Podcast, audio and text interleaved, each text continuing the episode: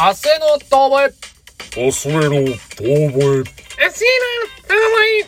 明日の遠吠えイェイイェイイェイイェイイェイ皆さんこんばんは人生チーラーリュウキですゴーゴー何卒よろしくお願いいたします。インコです。ライライ。このラジオ番組は元お笑い芸人の二人が一流を目指すも途中で挫折し、これからは肩の凝らない理由を明るく楽しく熱く目指していこうというラジオ番組でございます。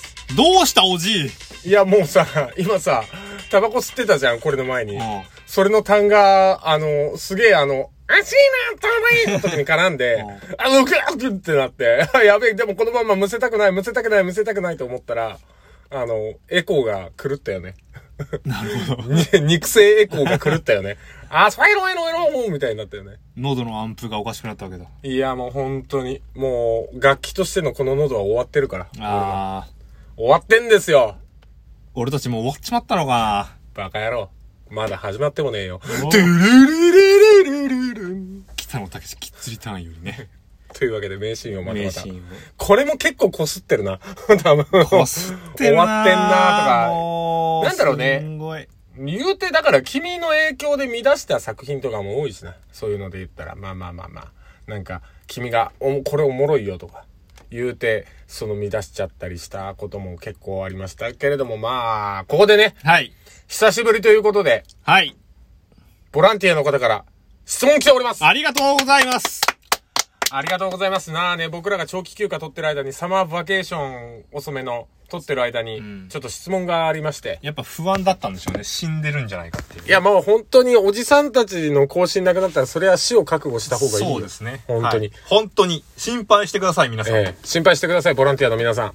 僕たちはその心配を糧に生きていきます。はい。心配し、心配ないよとは言わないね。そう。心配ないよとは言わない。もしかしたらがあるから。あるある。ええというわけで、お手紙読ませていただきます。はい。ドイツ在住ボランティアなノークルブシさんより。まだあくるぶしない。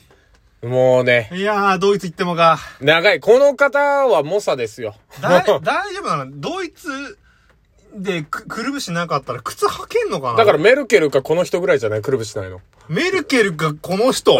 メルケル、メルケルもくるぶしないと思うから、あの体型的に。土まあね偶だか、ら。確かに。ドイツ版土偶だから。そっか、じゃあ、メルケルが生きてけんなら、ノークルブシさんも生きていけると。生きていけると思う。じゃあビルケンシュトックとか入ったらいいんじゃないビルゲンシュトックがわからんけど、なんかすげえ強そう。ササンダル。サンダルなんだ。ドイツの。ドイツ語で言うとすげえ何でも強そうに聞こえるっていうね。まあ、というわけでお手紙読ませていただきます。グーテンタークああ、あー早速。かぶれやがって。かぶれてますね。ドイツに。ドイツに。お二人のラジオ、いつも楽しく通報連しております。ね、通報連もドイツ語かな？ちょっと学がないからちょっと俺もすいません。一瞬中国語は、中国語っぽいけど。そう、ほらよ。ね、なんか麻雀の役でありそうな。まあまあ。えー最近、やっと、又吉さんの火花を読んだので、激ハマりして、ネットフリックスのドラマも見てるのですが、お二人はもう火花を読んだ、おは、見ましたか？もし見たことがあるなら、元芸人のお二人の感想を聞かせてほしいです。ということで。はい。火花ね。火花ね。めっちゃ日本の話題でしたね。まあ、まさかのドイツ ではなかったね。ドイツ関係なかったね。全く関係なかった。通報連までだった。ドイツは。ええー、火花ね。まあまあ、一時期話題になって、そうですねネットフリックスでドラマにもなって。見ましたか？よ、読んだでもいいよ。実際。読んでない。読んでない。はい。そして、ドラマも見てない。あー、見てない。だからわからない。参ったな。いや、だどうなの？インコちゃんは見たの？俺ね、多分読んだと思うんだよね。あ、読んだ。多分読んだと思うっていうのはもう記憶の彼方に。そうそうなんです。あ、もう遠い遠い。で、多分、うんドラマみたいのもちょっと見てると思うんだよね、俺。なんかあの、モデルになった人がいるみたいなのは聞いたし、まあだからなんだろう。うーんと、まあだからその主人公が又吉さんなのかな？っそうそうそうそう。ていう役どころなんでしょ？そうで、なんかその、わかんない。なんか入り口の方だけ火花はちょっとかじったというか、なんか試し読みみたいなんで、ちょっと前半の方だけ見たけど、なんかその、お笑い芸人の先輩後輩で、なんか、その先輩が芸人はなんだら、みたいな、うんそういう生き方をハウトゥーしていくみたいな。そうそうそう。感じのやつだよね。で、何、何が火花なのなのかも全く分かってないけど、内容的にはそんな感じなんでしょ？だったと思う。俺でもね、全然ピンときてない、あの、頭残ってないんだよね。ああ、だからまあ、まあ見たのがもう昔っていうのもあるだろうけど、多そんなに分、刺さらなかったんだあ、刺さらなかった、シンプルに。おお。だだからわかんない。その、ドイツのボランティアの方は、はのくるぶしさんは、激ハマりしたって言ってるけど、どうなんだろうね。わかんない。その、ぷ、うーん、俺は、だから芸人系で言うと、漫才病棟か。ビートたけしの。そっちの方がおもろいよって、あのー先輩の芸人さんに言われて、火花見たって言われて、いや、見てないっすって。俺的には漫才病棟の方が面白いと思うから、先そっちを見なっつって漫才病棟読んで、あーってなって、なんて言うんだろうな。あれはだからビートたけしさんの、その、浅草の修行時代の話で、うんいろんなその師匠とかが出てきて、その人と、こう営業行った時に、この人は金に汚くてみたいな。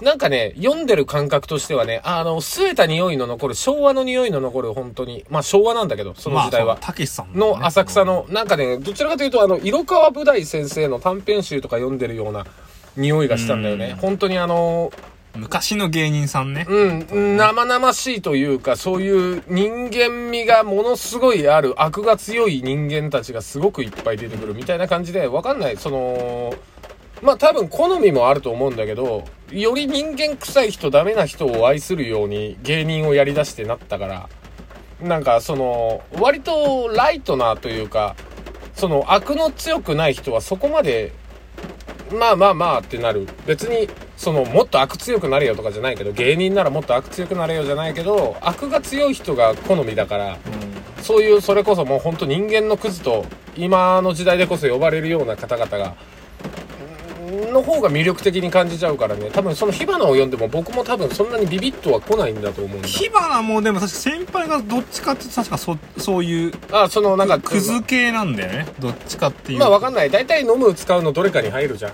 大体まあ人間のその、ね、いわゆる三道楽に入るじゃない。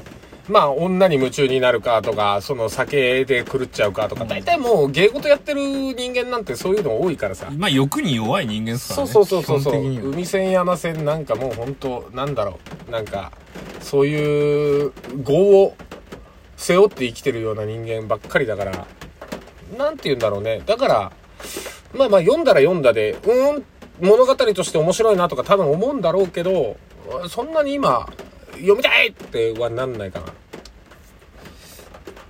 どうなんだろう多分そんな刺さんなくて記憶に残ってないってことは多分まあまあまあ、でもなんか。もっと言ったら、多分全部読んでないのかもしれないああ、最後まで。俺。もうそうそうそうそう。その可能性はあるよね。あのだから、あれ、なんか、まあだからよ、よくないよね。それで俺がこう、どうこう言っちゃうと、全部見てからやっぱ行った方がいいと思う。まあまあまあ、だから激ハマりしたノークルブシさんは多分、だからまあその芸人の世界ってどんなもんなんだろうっていう、その想像の中で多分こういう世界なんだ、みたいな感じで、まあもうその火花の中も嘘というか小説だけど、きっとそういう生々しい芸人のね、そういうのが感じが書かれてるだろうし、あんだけ話題になってね、映像化もすぐされたような作品だから。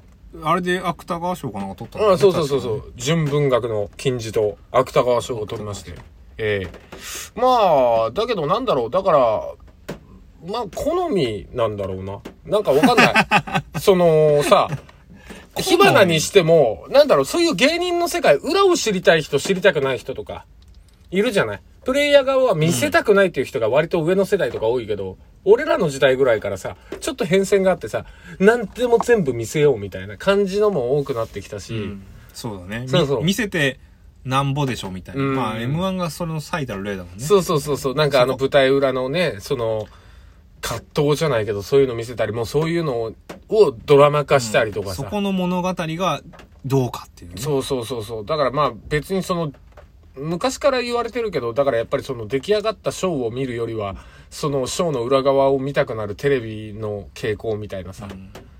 ね、あの、あれだよ。僕の好きな立川談志師匠が言ってた、あのーテレビっていうのは、クロートが、あのー芸を見せる世界じゃなくて、素人が芸を見せて、クロートはプライベートを、私生活を見せるみたいな、ところなんだと思うんだ。裏を見たいみたいな。なんかそういうちょっと、感じがするのかな。なんか、でも、又吉さんのあの YouTube チャンネルの渦っていうのがあるんだけど、うん。それは割となんか、その何個かピックアップして、見たは見て、やっぱ面白いな、この人すげえなって思うんだよ、発想。うん。なその、物書きの発想というか、もう読書量が圧倒的だし、その、後輩の芸人さんの文を添削するみたいなここはもっとこういう表現にした方がいいよとか、小説ならではの、その表現の仕方みたいなのをなんかこうレクチャーするみたいなんで、それを言ったらなんかその、まあ、小説家の人だったり、作家とか、とか、あの、その、大学でそういう文を教える、現代文とか教えるような人たちが見て、うわ、すげえな、みたいな、あ、そういうものの見方するんだ、うわ、すごいな、みたいな。読解力の追求みたいなのをやってるの。うん。その、コーナーによってね、まあ、いろいろなことをやってんだけど、そうそう、それは見てて、うわ、すげえなってやっぱ思ったし、だから別に、その、火花がどうこうっていうよりは、又吉さんすげえな、やっぱり、とは思うけど、ねやっぱりでも、あの人一時期下北沢住んでた時があって、うん。あのーなんか苦手なものとか何ですかっていう質問に対して、C 社吸う女の人苦手ですわって言ってたのが、ちょっと俺の中ではやっぱ引っかかるかそうだね。C、C 社吸う。ら。C 社吸う俺としては。そうだよね。C 社吸う女好きだもんね。うん C 社吸う女好きだし、その、あのー、C 社、だから水タバコね、あのーいや、吸ってから言おうよとか思って、柄悪い感じするわ、みたいな言ってたから。で、なぜか、そのせいで、俺当時まだ吉本にいたから、お前の先輩がなんか C 社嫌いとか言ってたぞ、みたいな C 社のやつに言われて、知らねえよってなったっていう、そういう思い出しかちょっと又吉さんないですね。